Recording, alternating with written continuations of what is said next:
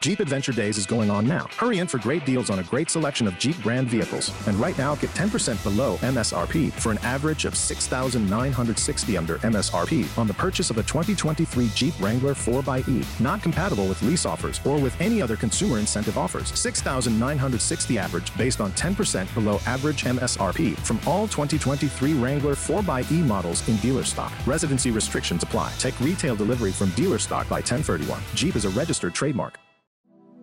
Buongiorno a tutti, sono Valerio Rosso, sono uno psichiatra e uno psicoterapeuta e oggi vi parlerò di depressione. Diamo per scontato che la depressione è una malattia molto grave, diffusa ed invalidante. Il mio discorso oggi però si muove su un altro piano, su una domanda che è importante e che deriva da quanto si sente sui media e da quello che dicono persone tutto sommato non mi pare così competenti. Infatti io vi chiedo e mi chiedo, ma siamo davvero tutti così depressi?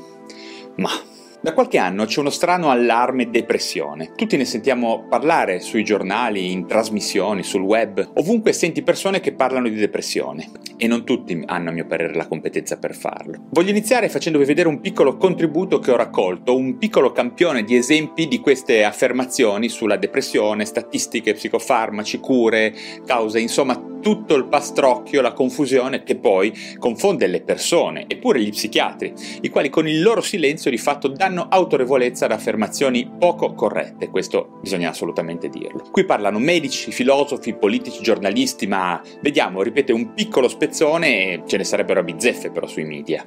E quindi non è possibile il 20% degli italiani usino psicofarmaci. Iniziamo a parlare di depressione perché pensate eh, sono un milione e mezzo le persone che soffrono eh, di questa malattia e il 10% sia 6 milioni di, di italiani.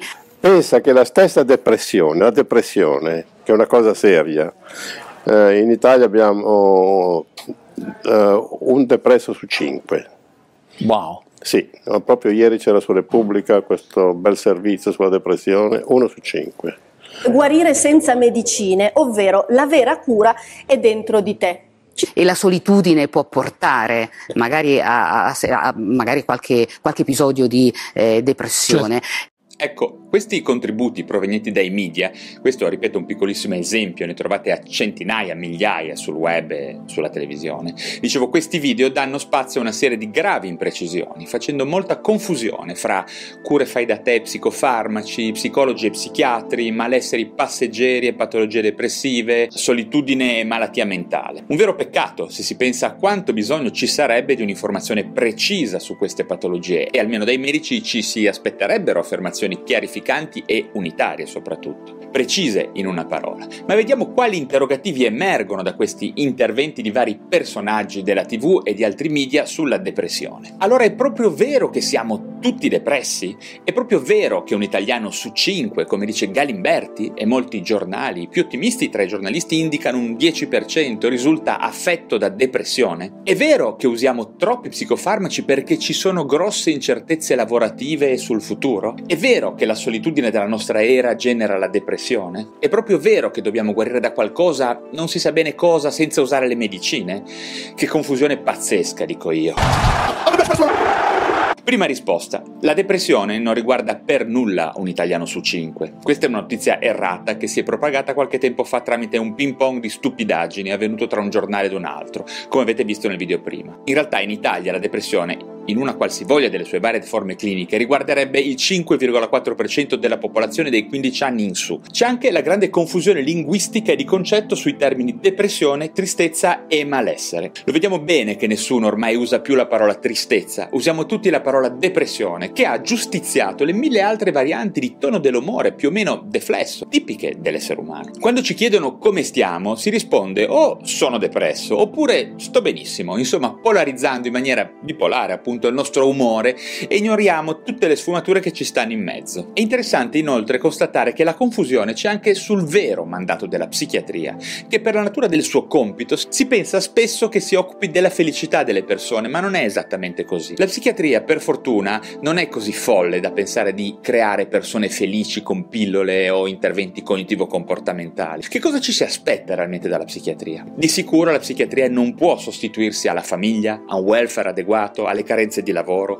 alla crisi economica, alle altre carenze di una società che spesso lascia troppo sole le persone. Ma questo è un altro discorso, questo è un altro campo da gioco. In realtà, a mio parere, uno psichiatra si occupa di curare, rispetto all'argomento di questo video, la depressione, ma non la tristezza, ovvero una malattia di cui la tristezza è solo una forma specifica, un sintomo, un possibile sintomo. Ma poi abbiamo gli aspetti di alterazione del pensiero, della funzionalità generale della persona, alterazioni della psicomotricità, dell'area somato-vegetativa, eccetera. Insomma, non confondiamo la depressione con la tristezza, con altre forme di malessere per piacere, perché invece di ottenere dei miglioramenti sul piano socio-ambientale, rischiamo di ottenere pillole quando la gente non sta bene. Ho fatto un video proprio su questo, andatela a vedere. Passiamo adesso invece all'utilizzo sbagliato degli psicofarmaci, degli antidepressivi in particolare, a cui fa accenno Salvini, attribuendone la colpa di questo abuso alla mancanza di lavoro. Il motivo di questo problema, che è sicuramente reale, insomma negli anni passati se ne si è assistito e ancora adesso si assiste a un'iperprescrizione di psicofarmaci, ma non sono le condizioni sfavorevoli che ipotizza Salvini.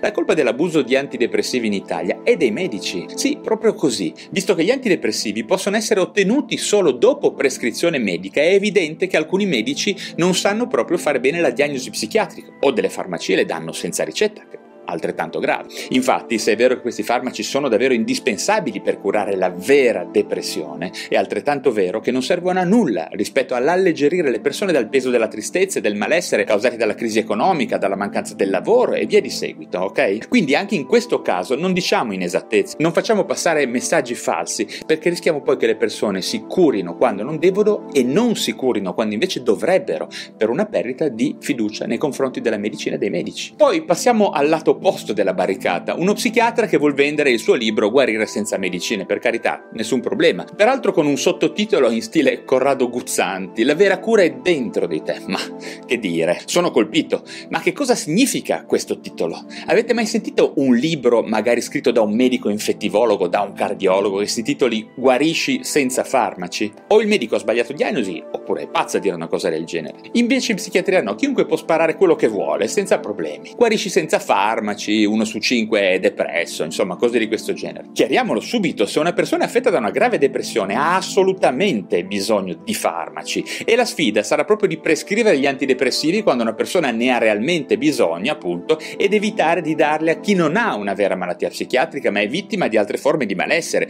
che richiedono altri interventi. Ovviamente in forme medio lievi l'indicazione è anche la psicoterapia cognitivo-comportamentale in particolare. Ma poi, secondo voi, non si prescrivono male anche gli altri farmaci, anche gli stessi antibiotici, per tornare all'esempio dell'infettivologo? Certo che sì, ci sono voluti anni per evitare prescrizioni eccessive di antibiotici, spesso forzate dalle aziende farmaceutiche, è vero, ma nessuno dice che gli antibiotici non servono, no? La soluzione non è stata che un infettivologo abbia detto guarisci dalla polmonite senza farmaci. Dai, la cura è dentro di te, faccela, metticela tutta. Se io sono un medico che ritiene che gli antidepressivi siano prescritti male, non devo dire guarire senza medicine. È un titolo altamente confusivo che come minimo metterà dei dubbi a chi invece di farmaci ne ha davvero bisogno, no? Piuttosto mi dedicherò a diffondere informazioni corrette tra pazienti e colleghi per cambiare le cose, piuttosto che cavalcare una malpratica sanitaria, no? Non credo che sia quella la soluzione. Infine, vi comunico ufficialmente che la solitudine non è un fattore di rischio per la depressione, può aggravarla, può innescarla, può peggiorarne l'andamento, ma non è giusto, per fare un esempio, parlare alla stregua del fumo di sigaretta per il tumore. Perlomeno nessuno ha mai dimostrato questa correlazione così stretta. La causa della depressione vera è complessa e tira in causa alterazioni genetiche, squilibri neuroormonali, alterazioni dell'infiammazione, BDNF, microbioma, insomma mille cose, ma cose comunque che ho già spiegato in altri video, quindi è tutto un altro campo da gioco anche in questo caso. Quindi non diciamo nuovamente stupidaggini, altrimenti ci troveremo di nuovo a dare psicofarmaci a chi è solo, solitario, mentre spesso la solitudine e isolamento sociale sono una conseguenza della vera depressione e non la causa, la maggior parte dei casi perlomeno. Questo è il mio punto di vista in un mondo dove chiunque cavalca la psichiatria per impressionare, per creare paura, per vendere libri, per colpire gli elettori, per fare di tutto insomma, ma neppure per sogno per dare un'informazione corretta, responsabile e precisa precisa su di una malattia che ancora oggi è diagnosticata male e curata, se possibile, ancora peggio. Vabbè, grazie di avermi ascoltato. Se vi è piaciuto il video, se vi è arrivato chiaro il mio punto di vista, datemi un like in modo che io possa capire di essere stato chiaro con voi. E se vi interessano la psichiatria e le neuroscienze, iscrivetevi a questo canale YouTube o al podcast Lo Psiconauta su iTunes o Spotify. Grazie ancora di avermi ascoltato, alla prossima. Ok, round 2. Name something that's not boring. A laundry? Ooh, a book club. Computer solitaire, huh? Ah, oh, sorry, we were looking for Chumba Casino.